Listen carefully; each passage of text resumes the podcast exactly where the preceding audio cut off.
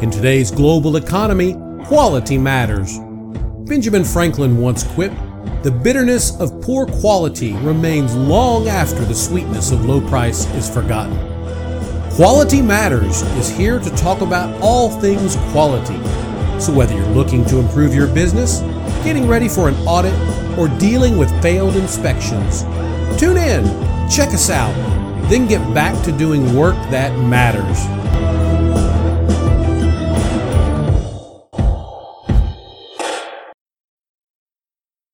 Hey everyone, thanks for tuning in again to our Quality Matters podcast. This is Darcy. I'm flying solo this week.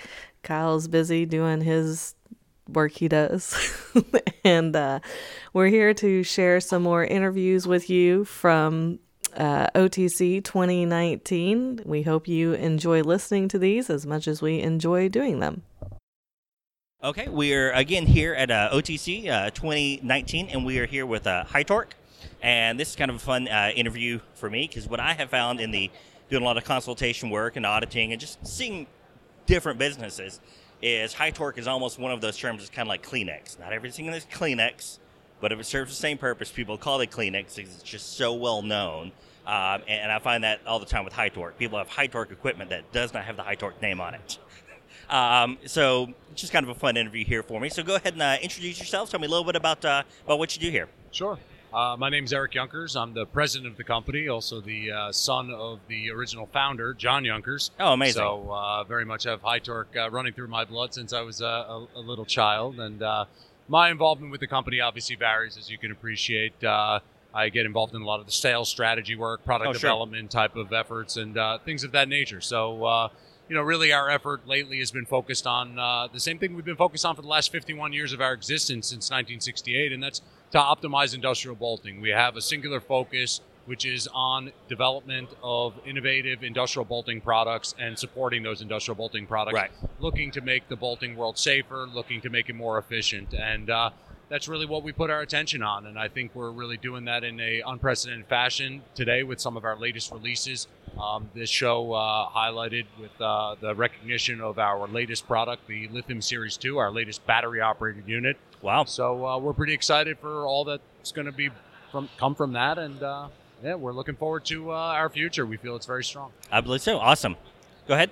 Sure. Uh, so my name is Kunal Rana, and I am the product manager here at HYTORC, handling the electric tools. okay. So the electric tools, we have a new product uh, the Lithium Series 2, and that is a next generation product. And uh, uh, as a product manager for Electric Tools, I put a lot of focus okay. on that product in terms of the planning, the development, and the, the launch of that product. Awesome, awesome. Now, a lot of folks that listen to the podcast aren't necessarily in the industrial area, so we're talking about bolting solutions. Most people probably just think we just you just tighten it up, right? And then you know maybe get a, a tire iron on it and just you know crank it till it squeaks, but it doesn't always work that way, right? So give me, uh, again, kind of the folks that are listening, a little bit of detail about why this is actually uh, highly valuable to, to so many industries. Sure. Um, you know, our, our, our world of industrial bolting is, is a very critical one. I mean, we're involved in, in you know, putting together and taking apart very critical pieces of equipment, whether yeah. it's turbines or whether it's heat exchangers or valves or pipelines or pieces of heavy equipment or right. so forth and so on. And, you know, it is it is not always appreciated, but there is a bit of an art to to, mm-hmm. to the bolting world. And really, you know, that's where we come in. Uh, we've been focused on this, as I said earlier, for 51 years. Really, really working to educate the masses on the importance of of going about your bolting work in the in the best way possible, as safely and effectively as possible.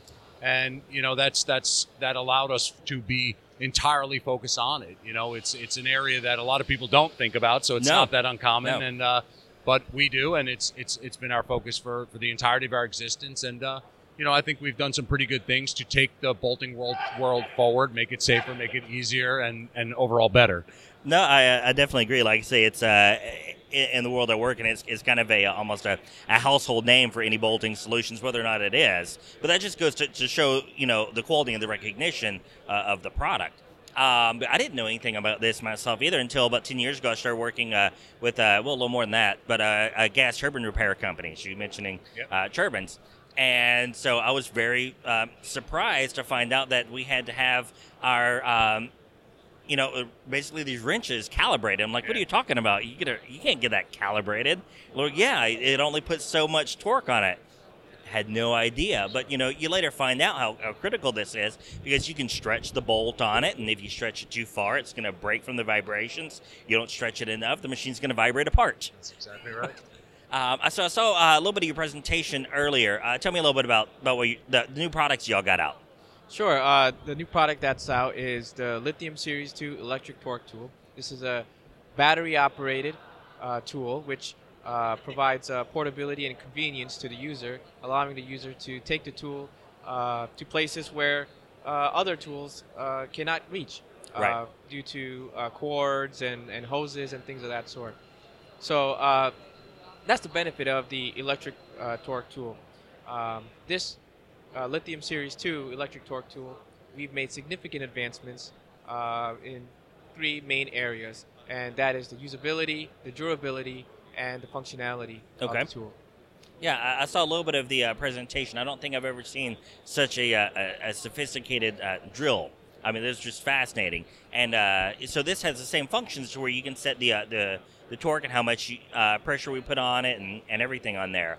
Uh, so that was really uh, really interesting. Uh, Want to make sure that we get uh, all of your information put in the uh, the podcast as well. Um, I always like to hear kind of weird stories that people have run into. So, what are maybe some of the, the kind of craziest mishaps or stories that y'all have seen um, from folks maybe not using your equipment or, or not doing things properly? That's a good question. Um, oh, let me think about that one for a second. Uh, well, there, there, there, there's a video that we do show at uh, at some of the shows, and and you know, unfortunately, it's the mishaps that occur if you're if you're not using the bolting equipment properly or or in the right manner. You know, can be can be quite severe and and Mhm. and uh, and and really unfortunate. I mean, we're talking about serious injuries and Mhm. and things of that nature. So, you know, uh, unfortunately, it's not as lighthearted as as you know because Yeah. you do see some real real things go wrong, and Right. uh, and you know, and that's why we we take it as seriously as we do because these are very high power pieces of equipment and.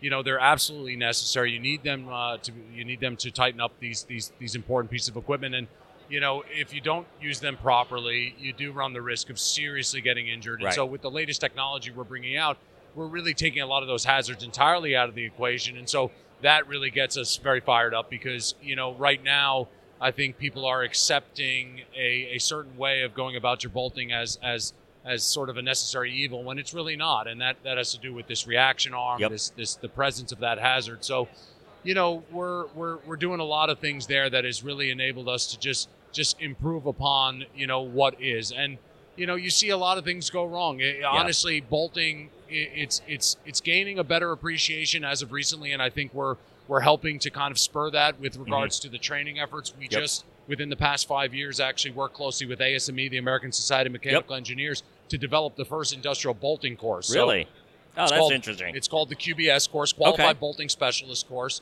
and anybody can take it. We've got a number of uh, ATPs, authorized training providers Right. around the country, around the world, even. Oh, great. And so that effort is all about educating the masses, spreading awareness on how to safely and effectively use bolting tools. So some of these mishaps don't occur. And Right. So uh, I think it's I think it's helped and really contributed to a safer and and better workplace. That's awesome. Hey, guys, I really appreciate it. Thank you much. All right. Thank you. All right, this interview is with Joey from.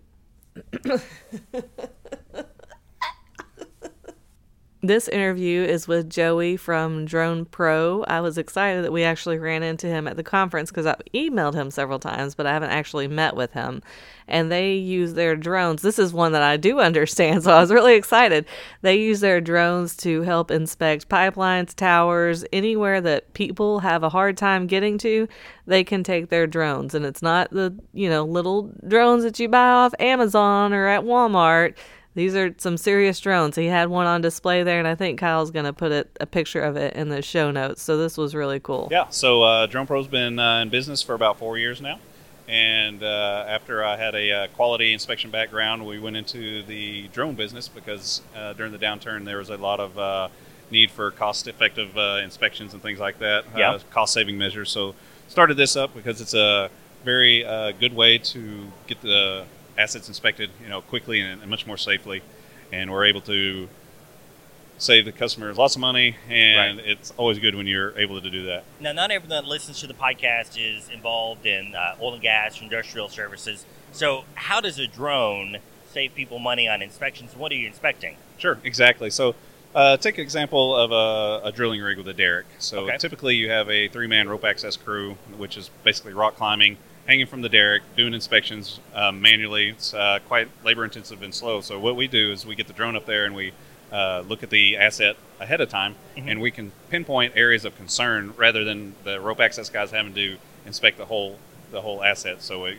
in turn makes it much more efficient uh, inspection. So, Okay, so with uh, with the drone, you're able to uh, keep people from getting into hazardous situations. correct, yes. And you're not having to have the, of course, the manpower and labor and all of the other support services that go along Exactly, exactly. with it. Exactly. Exactly.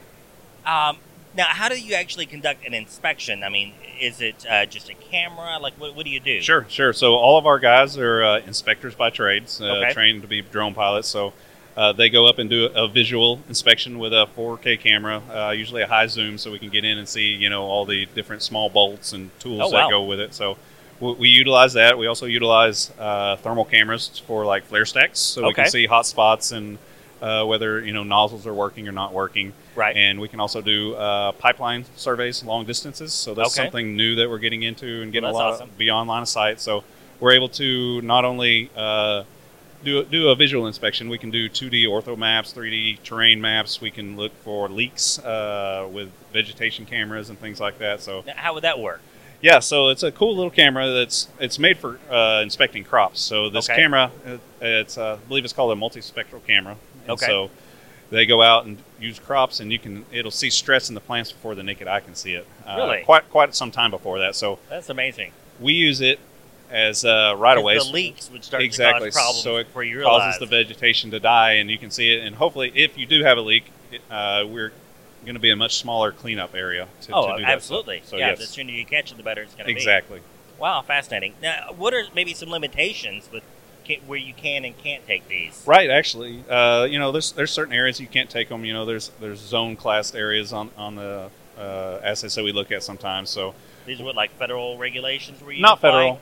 Yeah, I mean, in, in different countries there are, like in Okay. the Middle East, where we're trying. There's, it's very difficult to get uh, permits and things like that. So Okay. here in the United States, it's not too difficult. Okay. Uh, they've made the process much easier, but but mostly almost anywhere else overseas, it's, it's quite difficult to do that. So Wow. there's a lot of federal and aviation regulations that, that go there. Okay, okay. Um, I, one thing I always wonder with these is how long does the battery last? Yeah, sure. That's a great question. a great question. So uh, it just depends. So the one we're looking at here, you know, with the setup that we have, you know, it's it's 20, 20 to 22 minutes. You know, most Okay. of our drones are somewhere around that, up to 30 minutes. We do have the long range drones that can fly up to eight hours. So Really? I mean, it's a huge difference. These would be for the pipeline yes, exactly. So they're, Okay. they, they take off with uh, electric motors, and then they flip over to their pusher puller motors, which are gasoline or heavy heavy jet fuel, Really? and that allows them to obviously fly longer than just on battery power. okay. No Tesla stuff here. now, do you ever do anything where they're like tethered for power or? Yeah, so uh, there are some instances if you're doing like uh, surveillance uh, Mm-hmm. on, on a security deal, which we don't do a whole lot of, but you know we're trying to get in on some of it. But Mhm. it would be a great idea to have a, uh, a tether on there for, for power going all the time. So Okay, well, it sounds like a lot of the problems when I first started hearing about this technology about you know maybe five six years ago when it's still very very early. It sounds like a lot of the kind of kinks have been it worked has. out. It's amazing how far in the last four years. I mean, I used to be a lot of fine tuning and a lot of this this drone right here. It's a little bit older and it's just lots of pieces and parts, but a lot of stuff's integrated now and makes Yeah. it much easier to transport. Instead of three Pelican cases, we got one Pelican case, and the batteries are more efficient. Uh, Yep. They're safer, and the way they build stuff now. So All right, hey, I appreciate it. Thank you very much. no, thank you. Thank you. Okay, this interview is with a company I believe is called Mesabi. I don't know. Everybody has different names and different things. I don't know. I don't fully understand. Anyways, this company is Mesabi, and we stopped to talk to them about their LM radiator, which I understand is a frat cube, but I don't understand what that is. So hopefully y'all understand what it is and you enjoy this interview with them. We're headquartered in Hibbing, Minnesota, Okay. which is just northwest of Duluth, Minnesota, by about an hour's drive. Okay. And it's right on the Mesabi iron ore range. Okay. And that's how the company got its start was building radiators, rugged radiators mm-hmm. for the bulldozers in the Okay. mine, for the haul trucks, for the excavators Okay. Because conventional radiators would break down and leak and, Right. and, and overheat. Right. And, and an interesting story about this concept of the uh, removable tubes. You know Uh-huh. where that comes from? No. That actually comes out of World War II. The Brits Uh-huh. and their tanks, they were tired of their tanks being put out of action Right. because somebody shot a rifle bullet through the radiator. so they wanted radiators that the soldiers could jump out of, repair, and get back in and go back into battle. Oh, very cool. That's how that came about. Very cool. After the war, they didn't need it anymore. Right. So Rolls Royce, the car company, Uh huh. started using it. Well, Okay. as, as the car companies became more competitive, that type of radiator was a little too heavy, a little too expensive. That makes sense. Okay, so L&M Radiator brought the technology to the United States Okay. 1953, Oh wow. and That's that's how we, quick. we started using it Okay. for, for the mining industry. Hence the name, of the Mesabi Right. uh, gotcha. trade name. Well, as time went on, we realized that there were other applications, Uh huh. and we also realized that the old original concept needed upgrading, updating constantly. So Right. we are constantly upgrading materials in Yep. seals, materials of the tube, manufacturing styles, Uh huh. and I guess it was the mid 1970s is when we first started manufacturing radiators for offshore Okay. for the offshore Yeah. jackup rigs and submersibles. Well, what we found out is that our standard copper tube Oh no. Yeah. it wasn't so bad for the copper. Oh, But, really? But the way we get the gilling, the fins, Mm-hmm. To stay on the flattened tube, we take a Oh, round yeah. tube Uh-huh. and flatten it, and we have to put uh, gilling on there. Right. At that time, it was soldered. There was a little little Right. little solder film, and the two were almost Okay. like being glued together. Yeah. But going offshore, after a, sometimes only months, sometimes it might be a couple of years, the salt air and salt water Yeah. would erode the solder, yeah. Okay. and the fins would fall apart, and then you just have a bare tube, and it would be no good. Right. Do it's good. That took a couple of years us, for us to learn that. Then Yeah. we decided, well, we got to protect that solder from the salt air, Right. so we coated it with an epoxy coating. Ah. Okay. That worked and gave us a couple of more years of service life, but the epoxy coating would have braid away from the Right. airflow.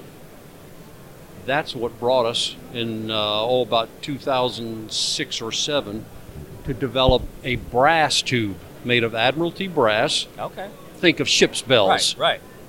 Admiralty brass, and we braze the gilling to the to the tube. So Uh, there's no more solder, Yeah.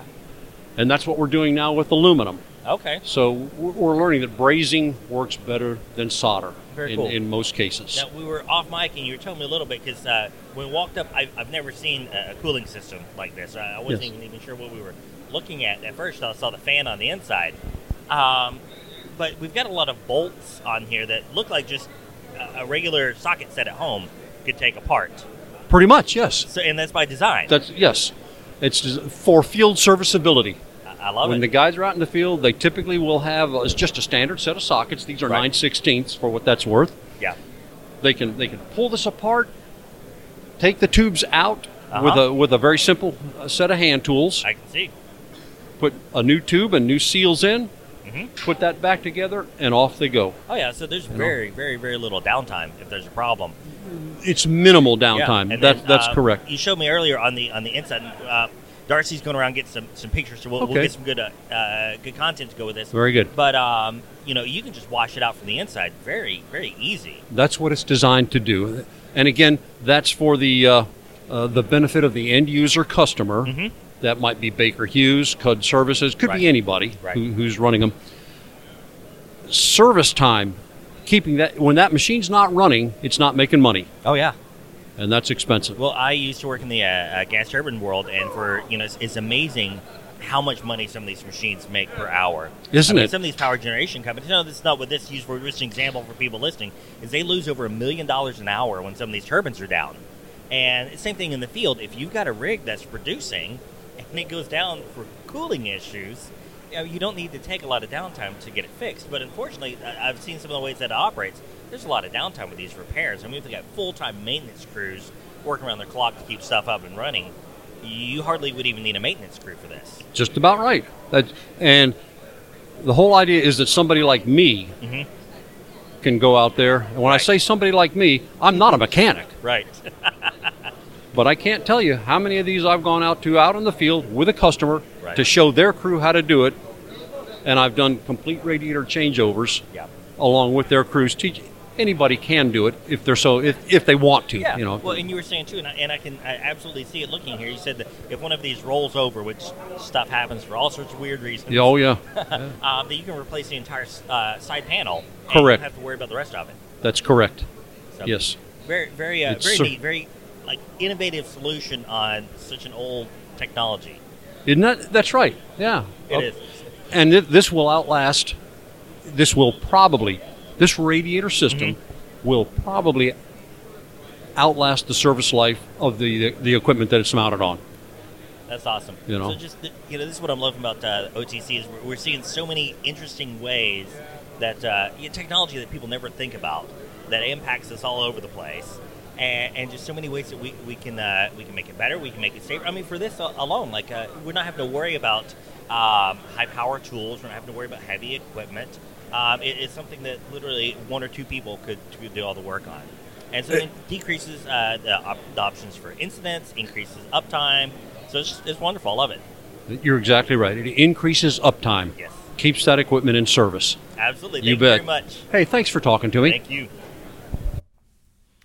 Okay, this interview was with uh, a lady from the NASA Technology Transfer Program, which was really interesting. I didn't even know this existed. Neither one of us knew it existed. We just went to talk to it because it was about NASA, and guess what? Kyle was geeked up about it. So we went over there to talk to them. And so, what they believe, what NASA believes, is that they develop technology that's not only good for NASA, it can be good for real world problems. So, they have several, I can't even remember, hundreds or thousands of patents.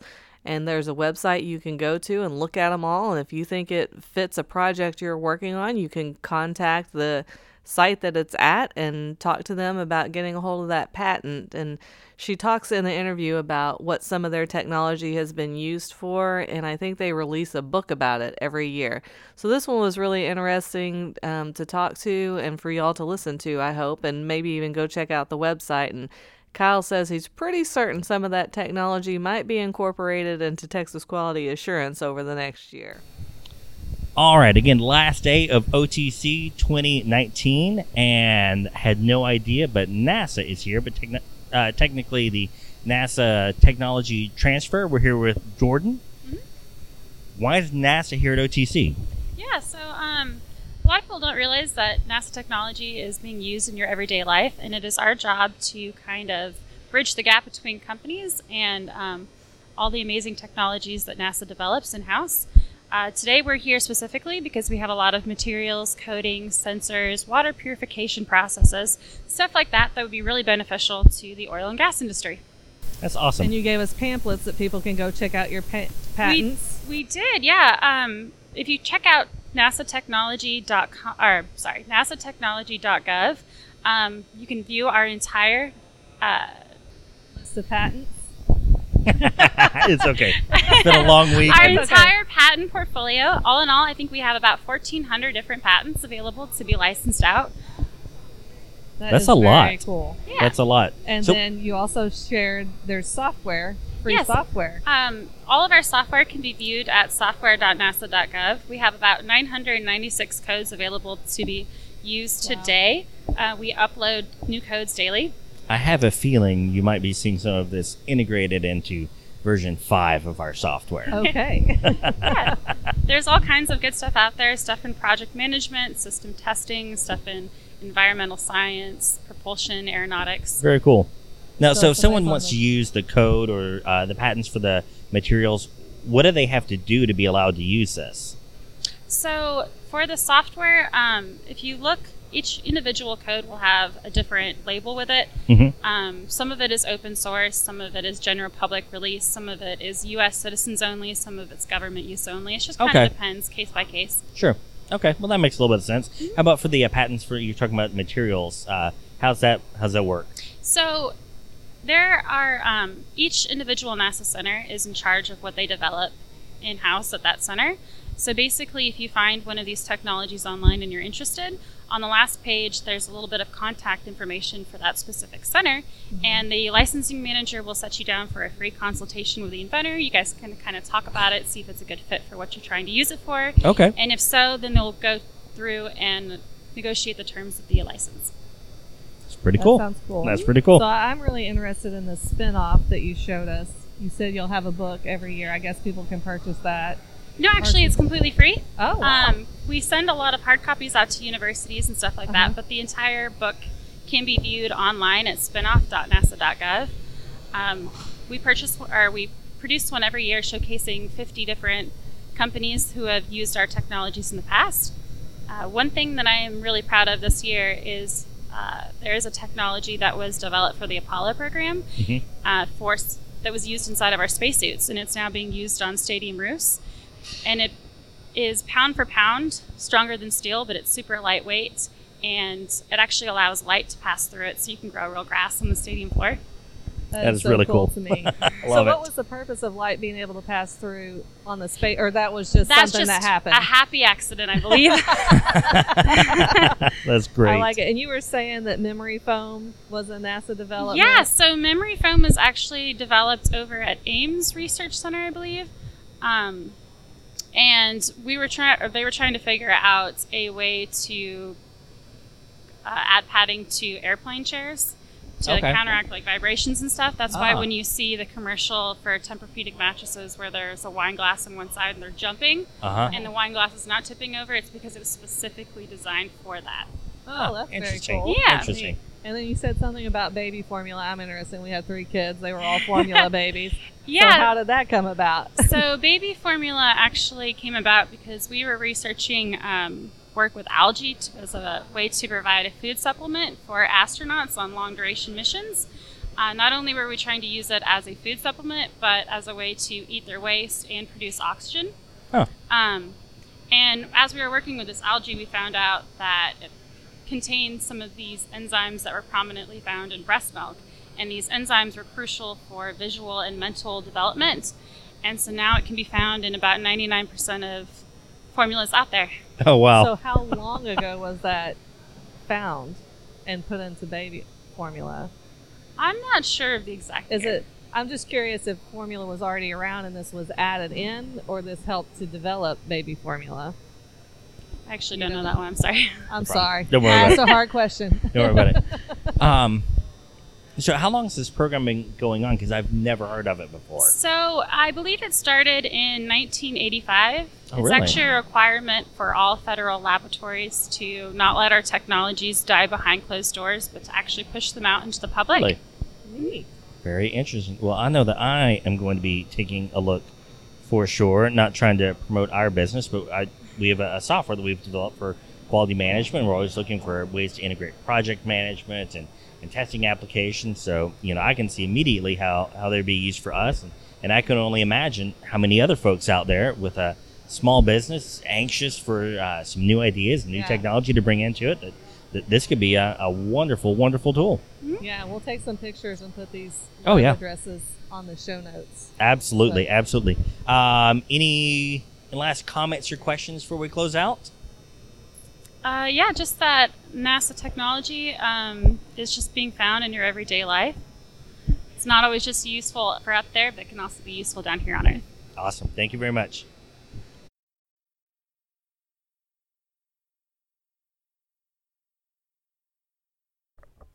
All right, now we have an interview with Matt from Lark Heat Treatment, I believe. This is when uh, Kyle finally drew me in to interview with them, and I had absolutely no clue what they were talking about. I think actually during the interview, I said, I don't even know what question to ask you to help me understand. But Kyle was totally geeked out talking to these guys. He loved it, and I think he actually has an appointment to just go check out their facility because it's something that he likes to do.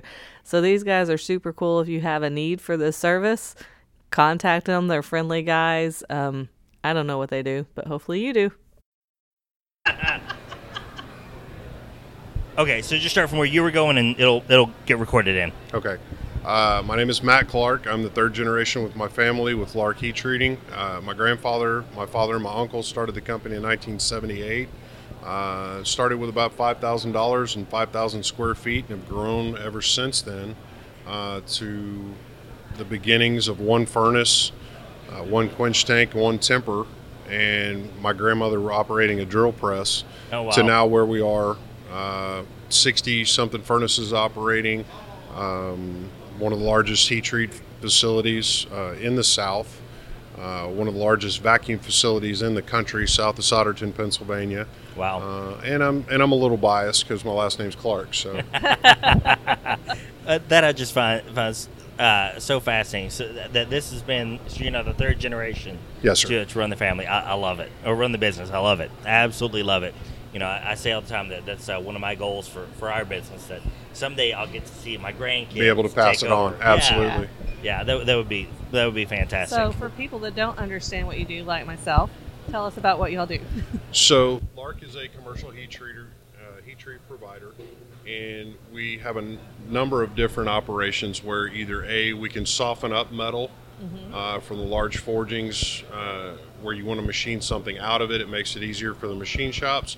Uh, we can harden up the material once you've c- got it completed for downhole tool applications. Uh, case hardening, either carburizing or nitriding, which is adding a very hard case to the outside of the material. Okay. Um, we have induction hardening, which is doing basically the same process but doing it through elect- electricity, adding that hard case to the outside of it. Um, what am I missing, Calvin?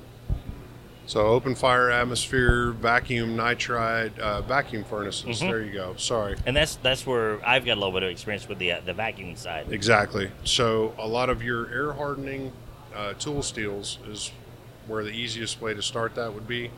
Uh, some of your material you heat it up to a temperature and you have to drop it into a quench hmm uh, to get it to harden. Some of your tool steels and some of your stainlesses will harden just through air.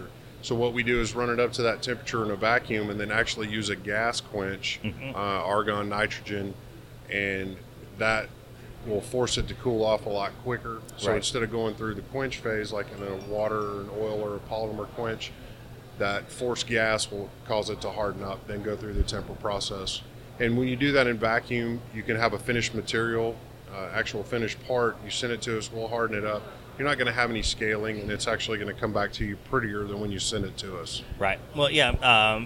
Because what I found when, when I did this before is that you know just quenching it um, in, a, in liquid of some sort, even quenching it just in ambient air, there's still other uh, um, molecules and, and materials in the air that can sometimes come into the metal. Which is why you say what you have is it actually does does comes out prettier than when you put it Correct. in, um, because there's nothing to interact with the metal, um, and you know that that was just uh, one of the, one of the most fun things for me. I know we had uh, one customer that um, the official requirement was that all of his parts come back shiny. Mm-hmm. So we had a special heat treat and we had a special way of buffing the parts so that his parts came back shiny. Mm-hmm.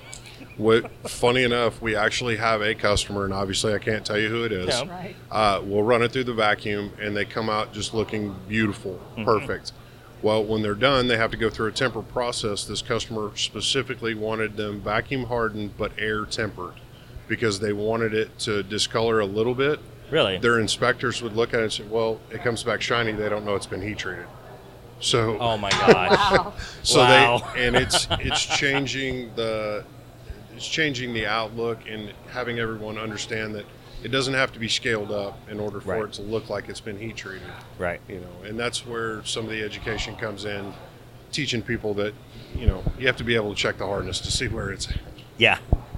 Well, now how large? You, y'all got a, a really large furnace. How large is y'all's largest furnace? open fire we have one furnace that's 12 foot across 10 foot tall and 22 foot in length uh, for one of our customers we've run 155000 pounds in it at one time um, and that's our largest open fire um i think as far as nitriding we have one that's 44 inch od 72 inches vertical uh, we have a 72 inch od 96 inch vacuum furnace that we've purchased, unfortunately, it's still sitting in Canada. Mhm. We're dealing with Harris County to try to get the building permits. We've been fighting with Uh-huh. them for about two years. Uh-huh. Oh, wow. Uh, Uh-huh. It's once- not fun. Yeah, once we get that done, then we'll have that one and another two bottom load vacuums that we've purchased. Get those online. Wow, that, that's amazing. That's amazing. Well, amazing. I hope that people understand what he's saying because I think I'm more confused now than when you started, and I don't even know what questions to ask to understand it. well, eh, I'm not going to pretend to be the expert on this, but uh, basically, it's um, you know, the softer the metal is, the more you can work with it, but then it tends to bend and deform and deflect. The harder it gets, of course, the less it's going to bend and deform and deflect, but then the more likely it is to crack or the more brittle it gets. Correct. And so these guys put, you know, when I say put science, it is like true science behind how do we get this material for its composition to give you the properties you're wanting. Okay. And one of the things that my grandfather used to always say is it's it's half science, half art. So we still have to know, be able to look at the chemistry of the material and say, maybe this one has a little too much carbon, uh, it has too much vanadium, it has too much moly in it. So we really need to be careful about it because it's a high hardenability material. If you quench it too fast, if you don't get into the temper quick enough, Right. it'll be so hard it becomes brittle. Then that's where you start having some Well, and I guess cracking Kyle, that's what. Kyle was trying to explain to me the other day why this is better after we left talking to you, and he was saying that I guess if you don't have this available, you use heat blankets, and it kind of heats unevenly and not all at the same time. that is that's a stress relief process so a lot of times what'll come in is you have two pieces of metal obviously you have to weld them to join them together mm-hmm. so people will send us that to go through a post weld heat treat or a stress relief so it's just exactly what it says is to take the stresses out of the material you can do that with a blanket process and there's a lot of really good vendors out there that do that uh, but what we do is put the entire part into a furnace and heat it up below the tempering temperature to take those stresses out of the material. Nothing, nothing wrong with those localized stress relief guys. Um, you know, a lot of the stuff that they will work on sometimes is even bigger than that furnace, the large furnace that we Mhm. have availability for. Sometimes you're dealing with, you know, 60, 80, 120 foot long pipe. So maybe that's the only option. Correct. Well, um, anything to add before we close up? No, uh, just thank you guys for coming by, giving me the opportunity, and anybody listening, stop by and see us. Lark Heat Treating, Absolutely. 6640 Mayor. Yeah, Absolutely. they're right here in Houston. Yeah. Hey, one quick question before we go, and I, I try to ask this people. Everyone's got some kind of crazy story of something that uh, that went wrong, things that weren't planned for. You got any fun stories about maybe folks that uh, had things go in the furnace that might not uh, have gone in the furnace? Um, not so much that direction. The the, the funnest one is uh, we do have some vertical pits. Mm-hmm. So when they have an ID in the material, once it hits the quench tank, it's at 1600 degrees and it hits the oil. Well, oil is combustible. So when those parts start dropping down that quench tank, it almost becomes a flamethrower. So Oh, wow. there's a flame curtain that hangs underneath the crane. So obviously, we always warn our customers when they come in if we're quenching a vertical load, Right. uh, get ready for it. Right. And we had a customer that said, "Oh yeah, I've been in a heat treat shop before. Yeah, yeah, yeah." So they came out, saw it quench, and when they did, they had a uh, personal accident. Oh, So no. uh, that- I love that's the way that- you worded that. That's A probably the, accident. that's probably the closest I can come to uh, a funny story that's happened at the shop. Oh, man. that's awesome. That's a All good right. one. I appreciate it. Thank you. Absolutely, thank you guys.